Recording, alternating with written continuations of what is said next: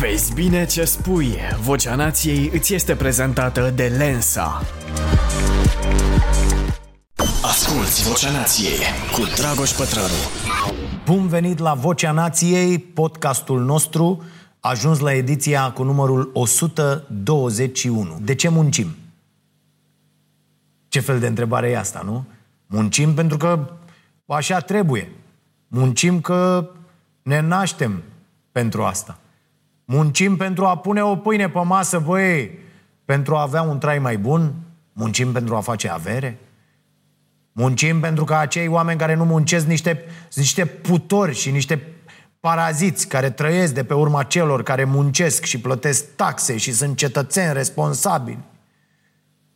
Doar faptul că există aceste răspunsuri la întrebarea de mai sus arată cât de important e să vedem mai în profunzime totul. Să schimbăm cumva perspectiva asupra lucrurilor.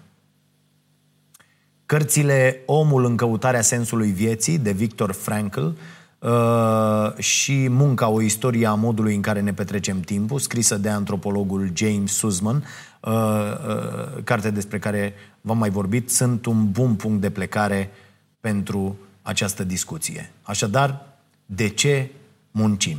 Și nu trebuie să-l fi citit pe Nietzsche uh, ca să fi auzit până acum cât de important este să avem un de ce în viață. Asta spune și Victor uh, uh, Frankl în cartea sa, vândută în milioane de exemplare din anii 50 până acum, Omul în căutarea sensului vieții. Cel care are, și dacă ar fi să rămâneți cu ceva după acest podcast, ar fi această frază. Cel care are un de ce pentru care să trăiască, va suporta orice cum.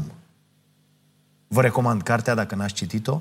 Uh, uh, e important să știm cam până unde e în stare omul să meargă atunci când alege să nu mai fie om. Și cât de multe poate suporta omul atunci când deceul său e foarte, foarte puternic. E, unii au transferat treaba asta cu DC-ul la business. Da? Uh, Simon Sinek uh, a făcut o grămadă de bani dintr-o carte care i-a modelat cariera și care chiar așa se numește. Începe cu de ce. Da? Start with why.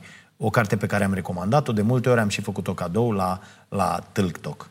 Uh, teoria lui Uh, adaptată la business uh, este că reușesc în lumea de azi brandurile, organizațiile, să spunem, că nu e vorba doar despre branduri, care știu să spună foarte clar de ce fac ceea ce fac. Care este scopul? Care este cauza? Care este convingerea care te face să mergi mai departe? Da? Și e foarte interesant să citiți această carte și să vedeți această constatare a autorului că ăia care n-au avut un de ce uh, s-au dus primii în, în lagăre. Uh, pentru autorul cărții, uh, viața nu este, în primul rând, așa cum credea Freud, o căutare a plăcerii Deși, haideți să recunoaștem, haideți să nu fim ipocriți, măcar, măcar la podcastul ăsta să încercăm asta, să nu fim ipocriți, mulți credem asta la un moment dat în viață. Până când ne dăm seama, că ne dăm seama la un moment dat, mai ales dacă mai punem mâna pe o carte și mai facem niște cornete, cât de goală este viața care caută doar plăcere de dragul plăcerii. Apoi, viața nu este în primul rând nici căutarea puterii. Da? Cum uh, greșesc foarte mulți crezând și amăgindu-se astfel, sau mă rog, justificând astfel acțiuni care îi descalifică de multe ori ca ființe umane, care, care le permit să se pună pe ei în centrul universului, chiar dacă asta înseamnă ca alții să sufere sau chiar să moară. Uh, mai multe explicații despre uh, putere ca sens al vieții găsiți, desigur, la Adler. Uh, Ei bine, Frankl este de părere că provocarea cea mai importantă pentru o persoană este să găsească sens în propria existență. Deci sensul. Da? Uite, o idee de sens. Uh, uh, am primit uh, uh, dimineață, la prima oră, un mesaj pe care vi-l citesc. Uh, i-am spus uh, la mulți ani uh, uh, cuiva, Mădălinei. Uh, și ea mi-a răspuns. Uh, nu, ne, nu ne-am auzit de ceva timp. Să fie doi ani, ceva de genul ăsta. Sper nu mai mult. Uh, mulțumesc mult. Uh, de mult tot, tot zic că vă dau un update, mai ales de când văd câte faceți în domeniul educației. Eu acum locuiesc, locuiesc în Cambridge, sunt profesoară de franceză și spaniolă la un liceu de lângă Cambridge de 2 ani deja. Sunt logodită cu un băiat englez care face cercetare în robotică pentru Microsoft, care e de fapt și motivul pentru care locuim în Cambridge.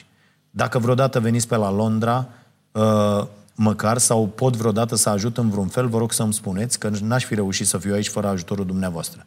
Sper ca familia noastră, uh, că familia este ok și totul e bine cu ambii copii. E, uite o idee de sens care nu are nicio legătură cu ceea ce s-ar putea spune că este sensul pentru mine. Da? Uh, zi de zi, de 25 de ani, da? Uh, uh, mă trezesc și lucrez mai bine de 10 ore, de multe ori chiar mult mai mult, ilegal de mult, da? Pentru că eu cred cu tărie că rolul meu, acela de a sancționa abuzul de putere și derapajele de orice fel de la democrație, creșterea asta a spiritului critic în oameni, rolul ăsta, deci, este foarte, foarte important. Dar este ăsta motivul pentru care trăiesc? M-am întrebat de multe ori în ultimii ani. Iar răspunsul e simplu. Deloc. Revenind, uh, autorul a identificat trei posibile surse ale sensului vieții. Prima sursă, munca. A face ceva cu sens. Ce vă spuneam că fac eu mai devreme. Sau că încerc să nu uh, uh pară aroganță. Că avem destulă aroganță la cei care ne conduc. Nu mai trebuie să mai uh, scoatem și noi din noi aroganță. Doi, iubirea. Grija față de o altă persoană. Asta poate să dea un sens oricare existente, existențe. Și trei, curajul în momentele dificile. Și cred că e interesant să privim din acest unghi munca. E, e chiar foarte util, pentru că atunci când privești munca din perspectiva banilor sau din perspectiva uh, uh, succesului, vei constata că nimic nu se leagă. Da? Și trăiești cu un sentiment ăsta de, de, de, de profundă frustrare. Vă spun asta pentru că eu unul am fost acolo, știu cum e. Uh, abia când încetezi să legi munca de succes și de bani, să legi sensul tău de succes și de bani, uh, uh, sigur că uh, na, ceea ce faci trebuie să se asigure într-un fel sau altul un trai decent, atunci lucrurile ajung să se schimbe cu totul. Și m-am gândit să vorbesc astăzi mai mult despre muncă, pornind și de la cartea asta pe care am tot citat-o, a lui James Sussman, care se numește Munca, o istorie a modului în care ne petrecem timpul, uh, publicată la noi la uh, editura publică. Și să încerc să vă fac să răspundeți la o întrebare. A trăi pentru voi înseamnă a munci? Pentru că așa par să stea lucrurile, nu? și dezvolt în cele ce urmează. Am început acest sezon Vocea Nației vorbind despre muncă, uh, pentru că este unul dintre acele domenii care se schimbă fundamental în această perioadă. Și cine nu e atent va avea mari probleme. Cine nu se pregătește pentru asta va avea mari probleme. Și o să tot vorbim despre schimbările astea, pentru că munca este într-adevăr o parte uriașă din viața noastră. Cam, cam toată infrastructura din jurul nostru e creată în funcție de cât și cum muncim. Inclusiv infrastructura relațiilor, dacă vreți. Stăm atât de multe ore la muncă, încât ajungem de multe ori să petrecem mai mult timp cu colegii de muncă decât cu familia. Da? Ă, se nasc prietenii sau chiar legături de familie noi la locurile de muncă. Ă, ă, eu în curând o să-l cer pe Marote. la cât stăm împreună aici, da? Sau invers.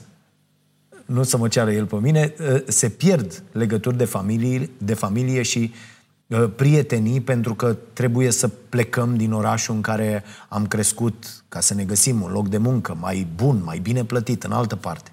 Da? Totul în jurul nostru e despre muncă. Ce ai făcut la muncă, să zic ce am făcut la muncă, nu mai știm să discutăm despre noi, despre alte lucruri în afara ideii de muncă. Idee care ne urmărește și după ce am părăsit locul de muncă. Chiar dacă el acum e în sufragerie. Uh, Suzman, autorul cărții despre care uh, vorbim astăzi mai mult, spune că ne aflăm acum într-o revoluție similară celei care a dat naștere motorului cu abur sau microprocesoarelor. Doar că de data asta inteligența artificială e cea care ne amenință existența. Și se pare că esența existenței noastre este munca. Însă bineînțeles că nu în felul în care crede Raluca Turcan, de pildă. Da? Muncim din totdeauna pentru că mare parte din uh, organismele noastre, mare parte din organismul nostru este energie. Energie pe care o acumulăm și pe care apoi trebuie să o consumăm cum altfel decât construind lucruri. Ne place să dezvoltăm lucruri noi, să acumulăm informații, să învățăm, să construim unelte. Apropo de unelte, știți care a fost cea mai importantă unealtă în istoria omenirii? Focul. De ce? Pentru că a extins mult aria de nutrient, să spunem, pe care putem să-i mâncăm în siguranță. Uh, care a fost elementul care a contribuit cel mai mult la timpul nostru liber? Tot focul.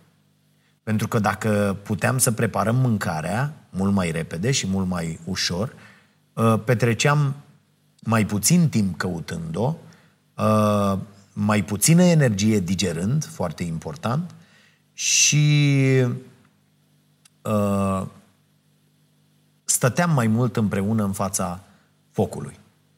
Uh, apropo de asta, știți că numărul mediu, am mai spus-o eu uh, de câteva ori în ultimii ani, numărul mediu de prieteni pe Facebook a fost pentru multă vreme, ani întregi, nu știu dacă mai e valabil asta, undeva în jur de 130 și explicația e foarte simplă și a rezultat în urma unor cercetări serioase, nu dintre cele citate de Șoșoacă, cu infertilitatea pe trei generații. Un om nu poate avea relații apropiate și, atenție, nu poate bârfi, foarte important, mai mult de 150 de oameni. Pur și simplu. Revin.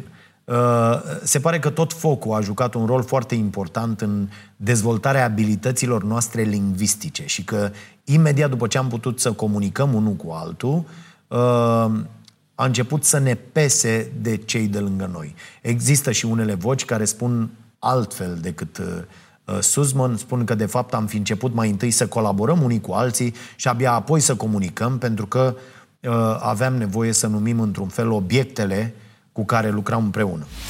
Asculți Vocea Nației, disponibilă pe iTunes, Spotify, SoundCloud sau pe starea nației.ro la secțiunea podcast. Există mai multe povești cu privire la care uh, nu se pot pune complet de acord cei ce studiază felul în care a evoluat omenirea și felul în care ne raportăm la, la muncă. De exemplu, există această credință profundă care se manifestă mai ales printre economiștii ce nu pot să conceapă alt sistem economic decât capitalismul, că uh, primii oameni au dus vieți incredibil de grele.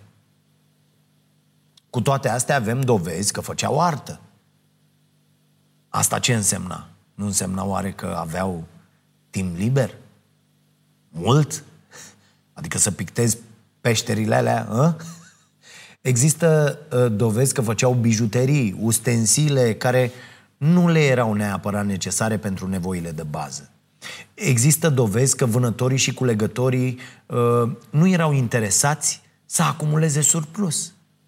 culegeau fructele de care aveau nevoie pe, mon- pe moment și lăsau surplusul, cum lăsam și noi când mergeam la furadă cireșe sau de ce, să putrezească. Și nimeni nu se preocupa de lipsuri. Nu exista inegalitate și nu au existat pentru foarte multă vreme, foarte, foarte multă vreme, nu existau, nu au existat nici ierarhii.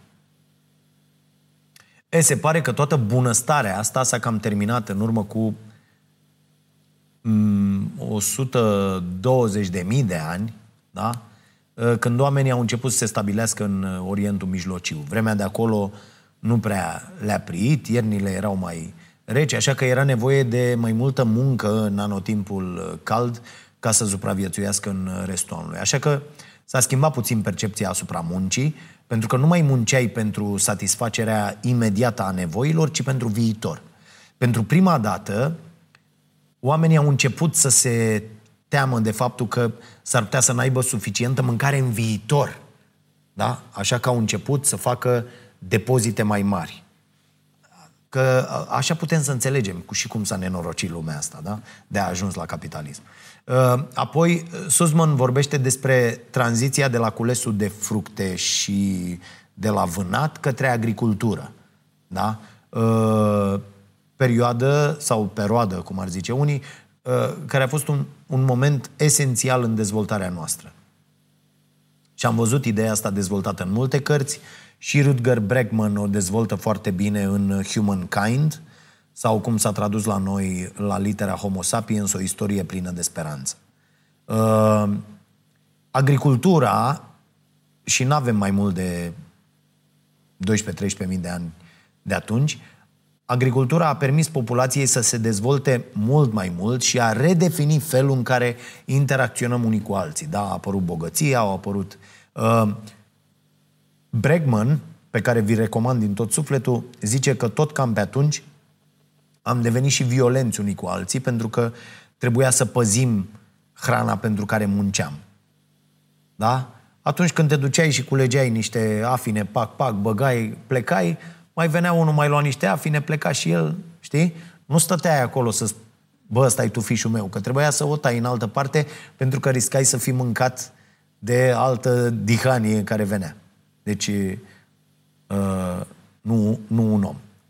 Uh, e, asta s-a întâmplat, uh, vă spuneam, să fie vreo uh, 13.000 de ani cu totul. Uh, cam pe atunci, populațiile din Asia, Africa, Oceania, din Americi, începeau să cultive cereale, să crească animale și nu știm sigur de ce s-a întâmplat asta, dar se presupune că a fost o combinație de mai mulți factori. Uh, climatici, demografici, culturali. Uh, și cam toți cei care studiază această tranziție spun că așa am început să muncim mai mult și să ne facem traiul mult mai greu. Da, sigur că posibilitatea de a planifica ce cultiv și ce animale crești a condus la creșterea populației. Deci a fost cumva un câștig inițial. Doar că apoi orice surplus creat prin planificare era consumat de numărul tot mai mare de oameni. Și e o idee foarte interesantă în cartea lui Sussman legată de faptul că tranziția către agricultură a schimbat felul în care oamenii percepeau timpul. Pentru că dacă trebuia să planifici ce mănânci la iarnă, ă, trebuia și să înțelegi cum trec anotimpurile. Uh, apropo de timp, am regăsit o idee interesantă și la antropologul uh, David uh, Graeber, care tot în cartea Bullshit Jobs scria despre perioada petrecută de el în Madagascar. Și spunea că acolo oamenii descriau distanțele pe care le aveau de parcurs în echivalentul de timp în care se gătește o, o oală cu orez. Deci nu în ore. Da? Ce folos să-i spui cuiva în câte ore se parcurge un drum dacă nu știi exact în ce condiții va fi, va fi parcurs acest drum? Iarna sau seara când drumul e mai greu sau uh, pe lumină când vezi mai bine? Adică timpul era măsurat acolo în acțiuni și nu acțiunile în timp. Uh, asta arată cumva o importanță atribuită lucrurilor pe care le avem de făcut și probabil, probabil la felului în care le facem, nu timpului pe care îl petrecem pentru a le face. Sper că a înțeles toată lumea. Pe măsură ce aceste lucruri au, au devenit mai predictibile cu ajutorul tehnologiei, s-a schimbat complet și percepția noastră asupra timpului. Foarte important. Da? Uh, nu ne măsurăm ziua de muncă în orele de care e nevoie să finalizăm un proiect. Nu. Avem o zi de muncă standard. Revenind la cartea lui Sussman, există o secțiune în carte uh, unde autorul vorbește despre Uh, domesticirea animalelor. Și spune cum pe vremea când culegeam și vânam, uh, ne-am inventat povești, foarte interesantă e și asta, care să justifice că omorâm animale pentru hrană. Apoi, pe măsură ce le-am domesticit, am inventat povești care să justifice că le creștem doar pentru a le transforma apoi în carne de consumat. Uh, foarte greu trebuie să fi fost. Și se pare că aceste justificări au făcut tranziția către sclavie, apropo de ce spuneam mai devreme. Pentru că oamenii își spuneau constant că animalele n-au suflet, ca să poată probabil să se detașeze de chinurile la care le supuneau. Apoi, filozofia a avut un rol important în a fundamenta o idee similară și despre instituția sclaviei. De exemplu, Descartes, uh, băiatul ăla cu trestia, uh, a fost printre cei care au insistat că există oameni care pentru asta s-au născut, pentru a-și oferi forța de muncă. Tot el vorbea și despre separarea minții de corp, în sensul că trebuia perceput corpul ca un depozit de forță de muncă, al cărui singur scop era să muncească. Și că ăsta a fost uh, destul de mare. ok. Apropo de justificările pe care ni le găseam pentru a crește animale, există un exemplu în carte despre tradiția hindusă unde măcelă, măcelăritul era doar ocupația castelor inferioare. Uh, și chiar mă gândeam câți dintre cei care consumă carne în prezent uh, ar putea să o mai facă dacă ar fi nevoie să se ocupe singuri de tot procesul. Eu cunosc unii care ar face-o, inclusiv prieteni foarte buni, care când vine vremea de tăiat porcul sunt primii cu cuțitul acolo, dar cunosc și foarte mulți care nu cred că ar mai face. Există atât de multă intermediere în tot acest proces, încât la consumatorul final ajunge un pachetel foarte frumos, împachetat, colorat, știi? Și nu-ți mai dai seama de unde provine el și ce ce a fost nevoie să se întâmple pe parcurs, astfel încât pachetelul ăla să ajungă la tine în bucătărie sau în farfurie. Susman face apoi uh, tranziția către începutul vieții în orașe și spune că uh, asta s-a întâmplat în interval de o secundă, dacă ne raportăm la scara cosmică a lucrurilor. Da? Uh, locuirea în orașe a marcat o schimbare profundă a felului în care oamenii munceau, și trăiau. Și asta a venit la pachet cu altă revoluție, scrisul. Da? Apoi au apărut plugul și îngrășămintele artificiale, apoi motorul cu aburi, așa, în mai multe clipe, fabrici de bumbac, zahăr, cărbune și toate acestea au redefinit profund felul în care oamenii trăiau. Revoluția industrială a dat naștere unei perioade de inegalități fără precedent. Și cumva, imediat după această perioadă, am început să percepem munca nu ca pe o activitate producătoare de ceva, ci, pe ca, un, ci ca pe un scop de a câștiga bani cu care să cumpărăm bunuri, lucruri. Și asta e o idee care e cu noi și astăzi. Și e foarte vizibilă ori de câte ori vine vorba despre beneficiarii de venit minim garantat care sunt trimiși la muncă nu se întreabă nimeni ce nevoie e de munca lor sau ce anume ar urma să producă acești oameni. La fel se întâmplă și când se mai gândește cineva să pornească o afacere. Foarte rar se vor întreba antreprenorii cum își pot aduce contribuția în lume. Ei se vor gândi cum pot să facă bani. Cum m-am gândit și eu când am plecat pe acest drum. Bă, cum pot eu să fac bani? Asta e singura întrebare. Problema e când rămâi la nivelul ăsta de prostie toată viața.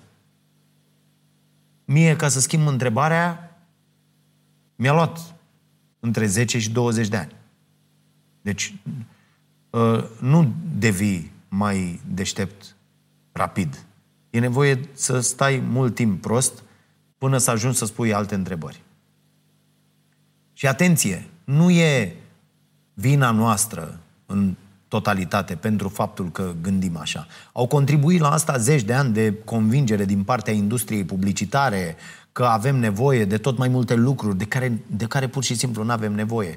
Uh, uh, lucrurile astea să fie tot mai noi, uh, tot mai îmbunătățite, ultima versiune de telefon, ultima versiune de nu știu ce aplicație, uh, uh, să, am, să am tot timpul uh, ce e mai nou. Și uh, ni s-a indus ideea că nevoile și dorințele sunt același lucru. Nu, no, deloc. Suzman își încheie cartea constat, constatând ceea ce știm cu toții, inegalitatea dintre oameni a explodat peste tot în lume. Dacă acum 50 de ani, foarte interesant, gândiți-vă la chestia asta un pic, dacă acum 50 de ani un director executiv câștiga de 20 de ori mai mult decât un angajat simplu, de 20 de ori atât, acum câștigă de 300 de ori mai mult. Este munca acelui om mai utilă pentru noi toți ceilalți? Deloc. Este ăla un surplus care poate fi altfel distribuit? Desigur. E nevoie ca un șef să câștige mai mult decât un simplu angajat? Evident. Dar de 300 de ori? Nu cred. Și spune autorul că, deși știm toate lucrurile acestea, le ignorăm permanent și credem că dacă reușim să muncim mai mult, o să putem să ajungem și noi la nivelul salarial al directorului executiv și apoi credem și prostia aia că, uh, știți, conceptul trickle-down economy, că se scurge de la bogăția bogaților, se va scurge și în buzunarele săracilor și apoi toată lumea va merge către bogăție vax, fals, de la, de la cap la coadă. Da? Ăsta, ăsta, e, ăsta e un vis care a șters complet granițele dintre viața personală și viața profesională. Iar dacă nu schimbăm radical felul în care arată economia și felul în care atribuim valoare muncii și locurilor de muncă, cred că ne așteaptă un viitor sumbru, dublat de această apocalipsă climatică. Știți că perioada pe care o traversăm acum a primit denumirea de antropocen, da? Adică o perioadă în care activitatea omului a alterat profund condițiile de viață de pe planetă. Însă toate crizele pe care le traversăm n-au neapărat legătură cu existența omului ca atare, ci mai degrabă cu existența sistemului economic în care trăim. Și aici uh, v-aș aduce în atenție cartea Less is More a lui Jason Hickel, uh, în care era redată ideea unui sociolog care spunea că, de fapt, ar trebui să ne referim la această perioadă ca fiind capitalocen, da? nu antropocen. Uh, perioada pe care o traversăm acum uh, va fi și ea o mică parte din ceea ce vor studia generațiile din viitor.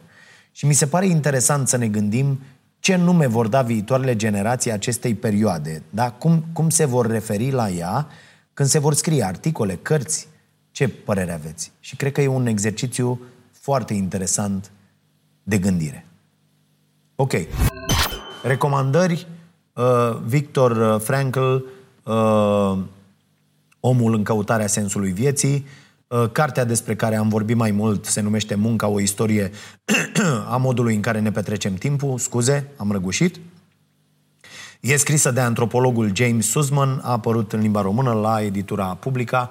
Uh, despre capitalism și felul în care ne-am schimbat relația cu munca scrie foarte bine Jason Hickel în uh, Less is More, în diviziunea. Am mai vorbit despre aceste cărți, poate mai reluăm din ele pentru că sunt multe idei bune.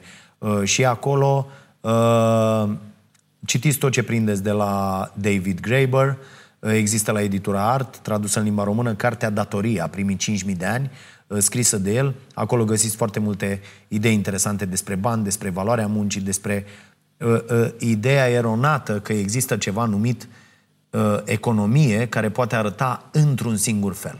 Da? Ok.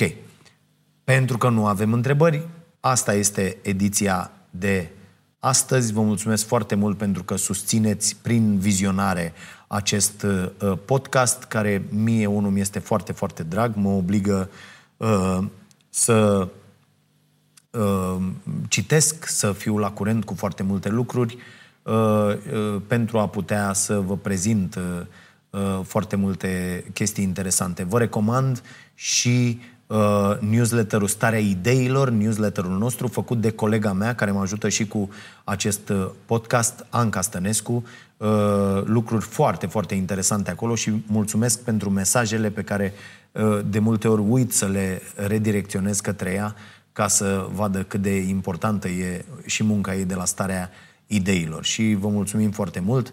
Mai pregătim niște lucruri, niște animații foarte ok, sperăm să apucăm să le lansăm în, în curând. Așadar, vă dau întâlnire săptămâna viitoare, sper să reluăm uh, în direct uh, toată treaba și nu înregistrat, să vă fie bine. Eu rămân acum cu cei care și-au activat abonamentul plătit pe YouTube și le răspund la uh, întrebări, fără ca ei să fi urmărit uh, încă podcastul. Facem și o uh, cântare mică, a, merge și boxa acum, este nebunie. Trebuie să mai învăț și să cânt, că în rest toate sunt bune. Și vă las, nu uitați, de la 22.30, uh, emisiunea care ne permite să facem și aceste lucruri pe lângă, uh, Starea Nației, 22.30, Prima TV, să vă fie bine. Vezi bine ce spui. Vocea Nației ți-a fost prezentată de Lensa.